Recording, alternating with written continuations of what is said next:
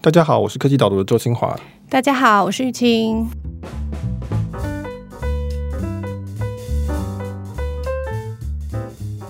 玉清，听说你对你现在的行李箱赞誉有加，要不要介绍一下？我现在用的那个行李箱，它牌子叫做 Away。你前两天是不是发了一个动态，说他们已经募资十四亿美金了？我看到那个消息的时候很兴奋啊！我还没细看新闻，但是我很兴奋，因为它是一个我们家最近很喜欢的牌子。他们两个女生自己出来做这个行李箱，然后因为他们觉得行李箱有很多值得改进的地方，那他们把这个东西改过来了，现在受到航空部落客大受好评，那我们也很喜欢用。好，我们不是置入，呃，我一直在台湾也没有落地，没有正常管道买得到。我们会提到这个行李箱，是因为它是符合我们今天的主题。我们今天主题叫做 DTC 品牌，Direct to Consumer。翻译的话，可能可以翻译叫直营啊，直接面对顾客或是直营的消费性品牌。刚才玉清提到的这个 Away，其实是最近这个礼拜在美国宣布募资完毕后，估值十四亿美金，所以是一个很受瞩目的案子。因为第一个他们在纽约，第二个他们是两个女性创业，且相当年轻，做行李箱，这是一个传统上大家会觉得说是一个要很大的规模才能做的一个项目，但是他们把它做出来，且做得非常成功。那这其实是一个趋势下面的其中一个证据。那这个趋势就是我们刚刚提到的 DTC 品牌的兴起。不过我们自己在讨论这个概念的时候，我们内部其实讨论过蛮多次，因为我们最近要办一个会员活动嘛，我们就在思考说这个概念要怎么样传达给我们的读者。那我自己遇到的第一个问题就是，其实 DTC 品牌并不是一个很新颖的概念，可以这样说吗？因为比如说你刚刚用到直营这个说法，就是其实好像我们很早以前就可以有这样子的模式在了。可是为什么现在觉得它是一个值得被注意的趋势呢？对，大家大部分人都会一开始就说：“诶，难道不是所有的消费性品牌都是直营吗？”那事实上，这一波 DTC 品牌的兴起，它的最大的特色就是说，它是直接跟顾客的服务。我们要对照过去会比较容易理解。大家稍微回想一下，网络还没有那么兴盛之前的时候，其实我们买东西不外是去百货公司、量贩店，或是去超级市场、实体的通路。这个时候的产品，虽然我们是直接买，比如说高露洁牙膏，但其实我们并不是直接跟高露洁背后的公司哦，应该是宝侨 P&G 买。事实上，宝侨它是先卖给，比如说。康是美，康是美放在它的通路货架上，然后我再去买。宝桥它其实是一个 B to B 的生意，然后最后才会落到我的身上。那这个是过去网络前的时代重要的特征，就是说当时实体通路是有限的，因此它就会产生多个角色的状况。其实，在台湾买的很多东西都不是直接跟原厂或是店买，而是跟通路商买、跟经销商买、跟代理商买。总而言之，它会经过好多的步骤。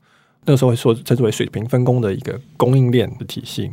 过去的大品牌集团，比如说宝桥，比如说联合利华、Unilever 等等，他们其实是这个体制下面的一个受益者。你如果今天走去家乐福，比如说你看牙膏上面，你有很多的品牌，其实过去大部分都是属于这两三个集团底下的，它只是不同的名字而已。啊，有儿童的，有男生的，有女生的，有牙齿敏感啊，或者什么美白，但其实都是同一个集团，换不同名称而已。但是现在就会变成是有很多新兴的 D to C 的品牌，它是直接由原厂卖给你的。所以意思就是说，比如说像宝桥或者过去这些企业，嗯、他们开发完产品，首先要做的第一件事情就是想办法上这些通路架，对不对？跟 D to C 品牌的企业在做的事情是不太一样。就像刚刚提到的行李箱 Away。我们认识他，就是因为我看到很多部落客在介绍他，然后我们就自己对他产生兴趣了，所以我就不用再透过这些中间人去买到这个产品。对，这是一个好的例子。我们今天应该会有很多举例啊。以行李箱为例好了，传统的大企业，我称之为有三个优势，三位一体的优势。比如说传统大的行李箱，比如说 Samsonite，中文叫新秀丽，最重要的优势就是它有规模。什么意思呢？就是说第一个。因为有规模，Samsonite，所以他可以花钱去取得这个上架的上架费，所以他可以陈列在百货公司，他有专柜，或是他在家乐福有一块地方是卖他的东西，这个要钱。第二个是说他们有钱开发，开发新产品很贵嘛，尤其是实体产品又贵，而且又不一定会成功，所以要经过很多次的试误，这也要钱。那第三个可能是最重要的是，过去你必须要买广告，过去只有大众媒体有广告，大众媒体一样是有限的通路。只有报纸，只有电视，就这么几家。那所以呢，广告费很贵，只有这种大型的集团它可以买。所以这就是三位一体，通路成本、广告成本、开发成本都很高。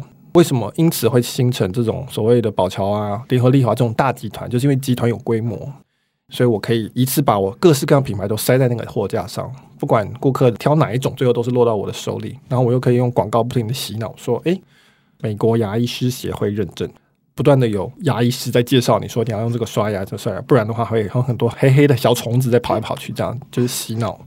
你好像不太好回忆，是不是？有。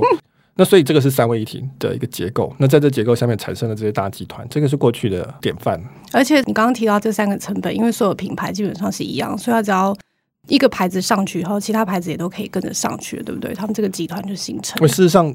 有越多牌子，它的单位成本越低，嗯、因为它可以一起绑起来。宝乔跟家乐福说：“我要上这个，比如说吉利牌刮胡刀，你如果帮我上这个东西的话，我还会再提供几个会比较便宜，比如说洗面乳啊、发蜡啊等等的这一系列的东西。大集团比较好跟大集团谈，因为实体东路基本上也是大集团。这个是过去的状况，那今天就不太一样。比如说我们这个礼拜的文章提到了第一个例子是 Harry's 刮胡刀。”这也是另外一个 DTC 品牌，它就是要吃吉利牌的市场。那它怎么做呢？简单的说，首先今天我们不用大众媒体了，像你刚刚讲的航空部落客推荐行李箱，今天我们用社群媒体就可以去传递这个讯息，而且你可以传递讯息到一群很特别的客人，不是那种所有的客人。这是 DTC 品牌的特色，是他们从一开始是从一群。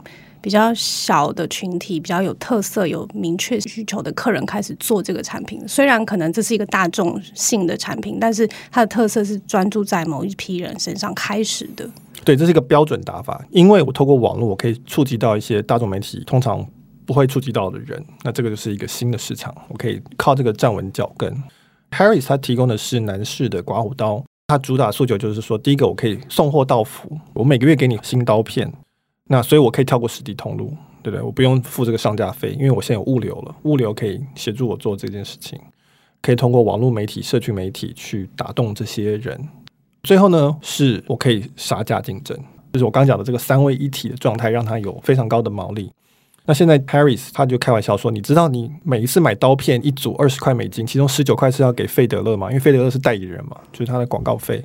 说你干嘛要花那个钱？你给我们就好了，我们给你很好的刀头。”虽然不是吉利那种顶尖的五刀片刀头，我们是三刀片刀头，但是你真的需要五刀片吗？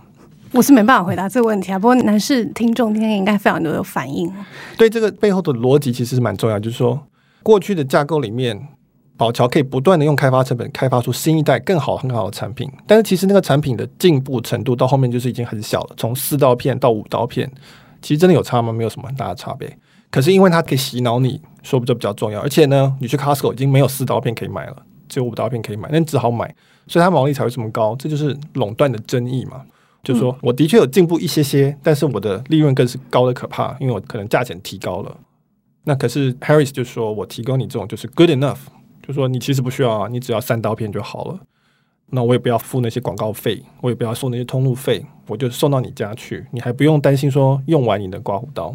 所以他切出来了一块小的族群，就是那些很担心刮胡刀用不完，觉得很烦的人，也不想去实体通路的人，对价钱敏感的人。然后他们不需要到五刀片，这些人觉得 good enough 就好了，这样子就打出一个品牌了。那这个时候他就是一个成功的 DTC 品牌。那我们的新闻里面讲到说，他以十三点七亿，Harry's 他把他的品牌卖给一家舒适牌刮胡刀的这个母集团，所以他是已经出场了。刚才的 Away 还没有出场，他只是现在是估值很高而已。总而言之，就是说。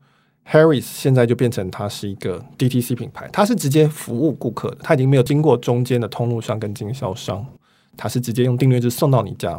那所以这个是在网络时代开始有越来越多是以这样的方式在做生意。嗯，我们大家后面可以稍微讨论一下，就是除了他不透过中间人这件事情外，就像你文章里面提到的，他们有一个很强悍的优势，是因为他们拥有很强大的顾客关系嘛。不过我们可以稍后再聊一下。我这边有一个比较好奇的点是说。好蛮多 DTC 品牌，他们会采用订阅制这个模式，就跟科技角度有点像，这样就是每个月或者是定期定额扣款。就包括呃，你文章里面提到另外一个我们台湾非常极致的另外一个 DTC 品牌，就是 Gogoro 嘛，他们也是自己卖车给顾客，然后自己提供顾客电池方案。就是为什么他们都会很愿意采用订阅制这样子的模式？对，那这个也是好问题。其实应该是反过来说。在过去的实体通路时代，你没有办法做订阅制，因为你不是跟原厂买嘛。在实体通路或者我们讲通路匮乏的时代，最好卖的是产品。产品的意思就是我可以单次买卖，买完就是你的事情了。那售后服务那些都很麻烦，就是因为它不是原厂啊。今天我是宝桥卖吉利牌刮胡刀，我其实不知道最后是谁买走，我只知道家乐福跟我进多少货，Costco 跟我进多少货，我知道它大概卖的好不好，但是我不知道是谁买，所以我没有办法做订阅制。这就是顾客关系，就是我没有任何直接的顾客关系，我其实是 B to B 的顾客关系。所以以前要做这种顾客关系是非常困难的。对，所以就是这种在地的商店，它才可以这样子一直跟顾客维持良好的关系，提供他们所需要的东西。那如果是利用传统通路的方式，它就必须要透过广告这样子的方式来维系，它也算是有一点点顾客关系吧。它也是透过广告去产生那个信任嘛。对，顾客还是知道吉列牌刮胡刀嘛，因为广告看多了，所以我们男生都同意说，好像吉列牌刮胡刀是首选。这个程度的信任是有的，或是我们所谓的新战率，就是 mind share，就是我们知道这个品牌，那这个层次上是有的，但是你很少真正实际上的互动，他也不能主动接触客人。对对对，我今天对我的刮胡刀有不满意，我也很难去反映给他，我也不知道他会不会理我。这个关系是非常间接，然后非常遥远的事情。因为我实际上的交易其实是发生在 Costco，顾客关系越强的，通常其实它的信赖度越高。但是过去的那个成本就非常非常贵。简单的说，你过去在实体通路时代，顾客关系要做很强的，就是开直营店，自己开一个店，那就非常贵了。那谁做得好？比如说 Louis Vuitton 或是苹果 Apple Store，这个是非常非常耗成本的事情。但是它的品牌的忠诚度就很高嘛，这一类型就可以做到很高的忠诚度，因为它真的是在那边去理解你的需求。但是在过去，这个是非常高成本的事情，所以只有一小批的客人可以享受到这样子的服务。对，它本质上是一种高成本。嗯，所以过去实体通路时代是一个量的时代，是一个产品的时代，是一个一次性销售的时代，也是 PNG 跟联合利华的时代。那但是到现在，就是刚刚提到了有网络，所以可以更容易做订阅制。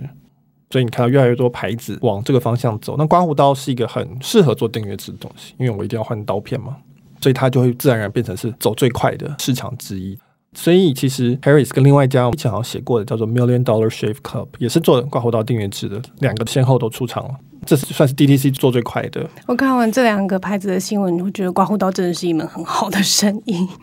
对，它其实反映了以前刮胡刀有赚多少钱，太赚了，对，就非常非常的赚。还有你举的另外一个例子，Warby Parker 嘛，就是那个眼镜的部分也是。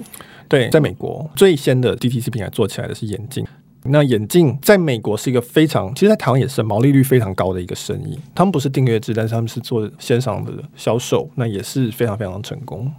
延续你刚刚讲订阅制的部分，就是他一直跟客户有这个很好的关系，他不停的跟客户有联络，所以他就完全知道客户的需求，然后这就是 DTC 这种品牌最强大的优势，对吗？对，我觉得长期来说是。我们现在有越来越多工具可以直接服务顾客。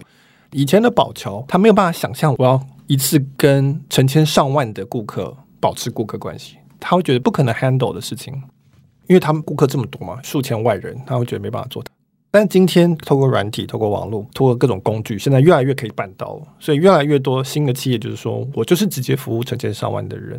比如说 Harris，他可能就说我希望有百万顾客、千万顾客，而且我每个都可以相当程度上的知道你的反馈是什么，甚至可以去想说我怎么去调整。我们以前写过 Stitch Box，那就是更进一步的女装，它甚至是做到客制化。女生每个月收到的礼盒里面的这个配件或者是推荐的服装，其实是根据你的尺寸跟你过去的偏好去推荐的。那这个在实体通路是不可想象的事情。说 Zara，他就是做好了出到他店里去卖，他没有办法想象说我要 potential 的每一个顾客都出不同的叫 SKU 啊，就是我们的规格。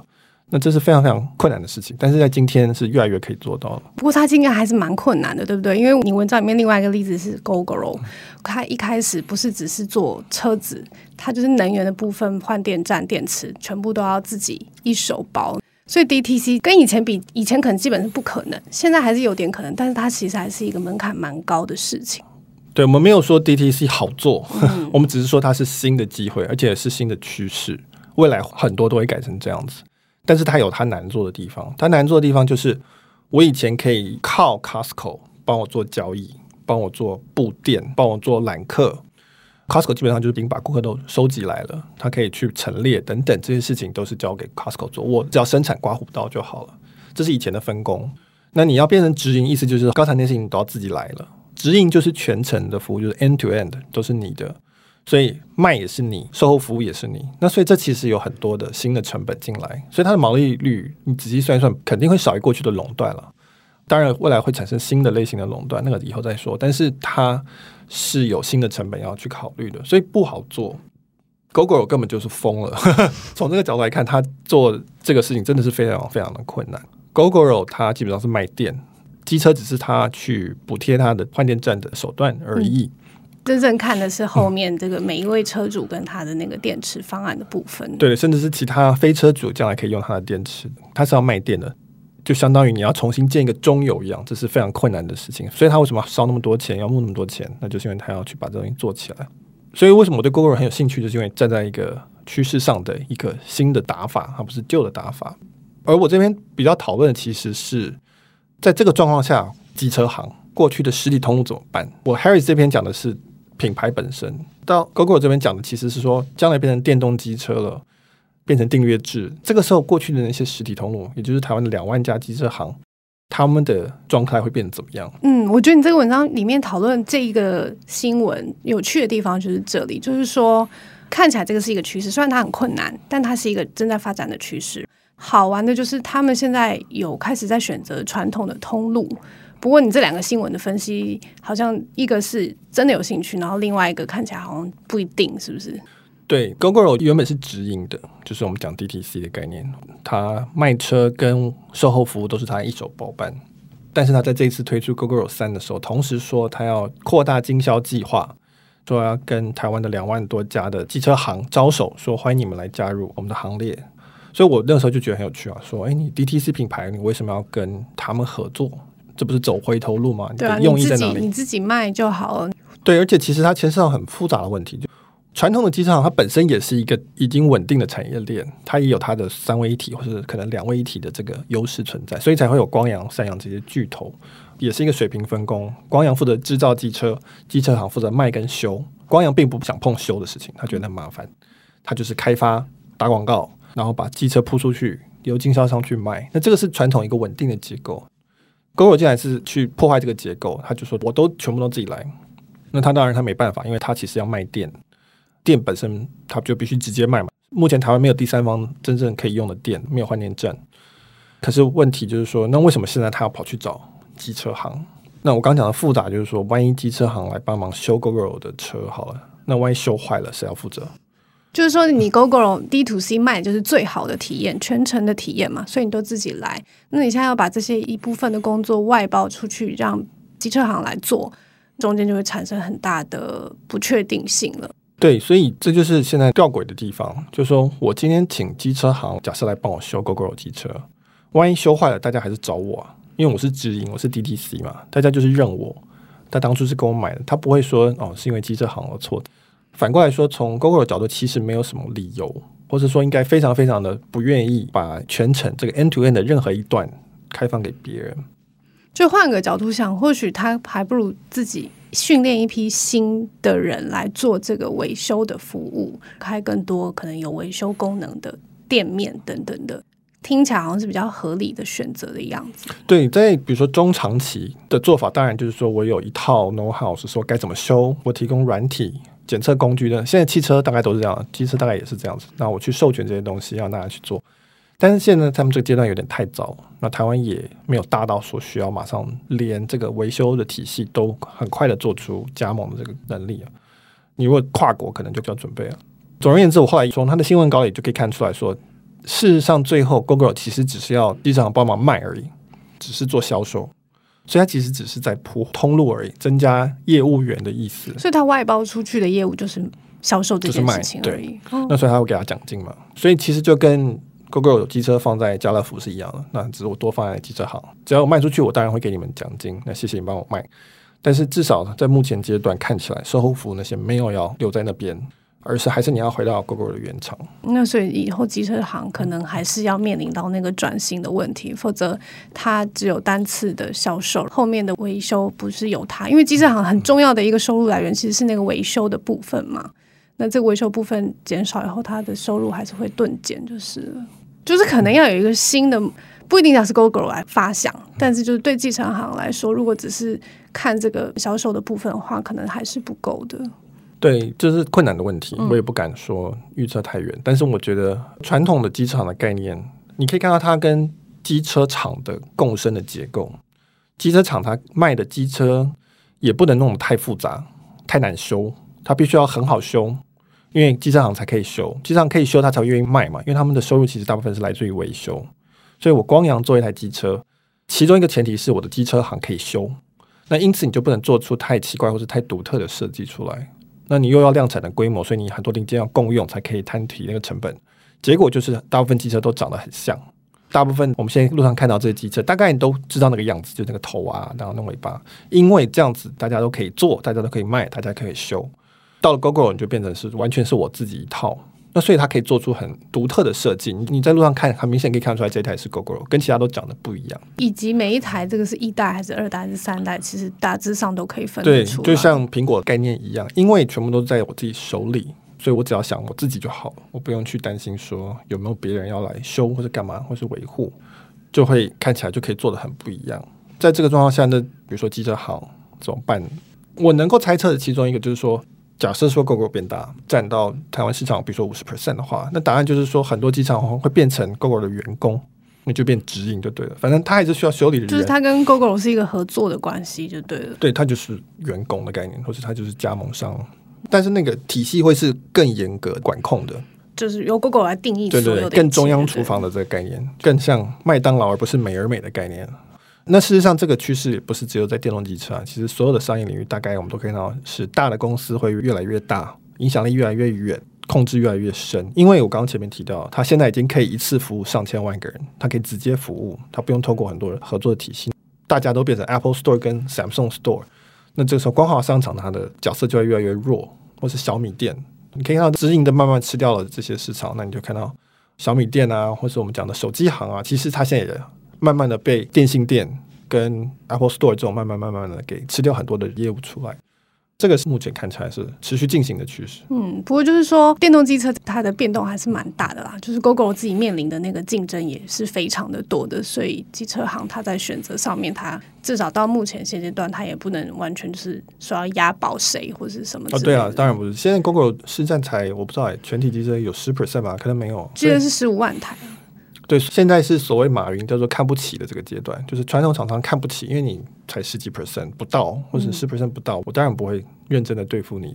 机车行当然也是嘛，现在大家大家都不会特别想要动。嗯、所以我们要回到我的很烂的结论，就是还是不太确定后面的发展。不过电动机车大家是可以理解的，就是会是一个明显的趋势，只是说这个服务的体系是全部都由一家厂商自己来，还是说他们自己互相合作的方式还有待发展，就对了。对，电电动机车的未来，那要另外一集，嗯、可能要请别人来跟我们一起讨论才知道。是是是，好，那我们今天到这边。那最后就是再次的置入行销科技导读的电子报。如果你对今天的主题类似这样子的商业策略、科技趋势有兴趣的话，欢迎来订阅科技导读的电子报。其实我们也是订阅制啊。那我们概念就是说，你付给我们月费，那我们提供你。针对你服务的内容，因为你有反馈嘛，我们刚刚前面提到这些优点，DTC 的这些优点都是存在的，就是说一定会针对你的需求去写。如果我们写的不够好，你就不会定了。你要不要说说你自己在制作内容的时候想的最极致的需求是什么？我觉得我们的简单的说，我们就是要提供我们读者每天最值得的十分钟，这个是我们内部的一个 slogan，就是说我们认为我们提供的是一个内容的体验，就像 Gogoro 提供的是一个产品一样。我们希望提供的就是一天十分钟里面一个很好的体验。那当然，它是属于知识性的，它是属于趋势分析类的东西。那我们认为这个是值得付费才可以得到一个比较好的体验的状态。再一次，就欢迎大家来订阅科技导读。那如果你输入优惠码的话，第一个月折抵五十块钱，优惠码是 Podcast P O D C A S T。好，那就欢迎大家来试试看，体验这每天美好的阅读十分钟。那我们今天录音就到这边，谢谢大家，谢谢，拜拜。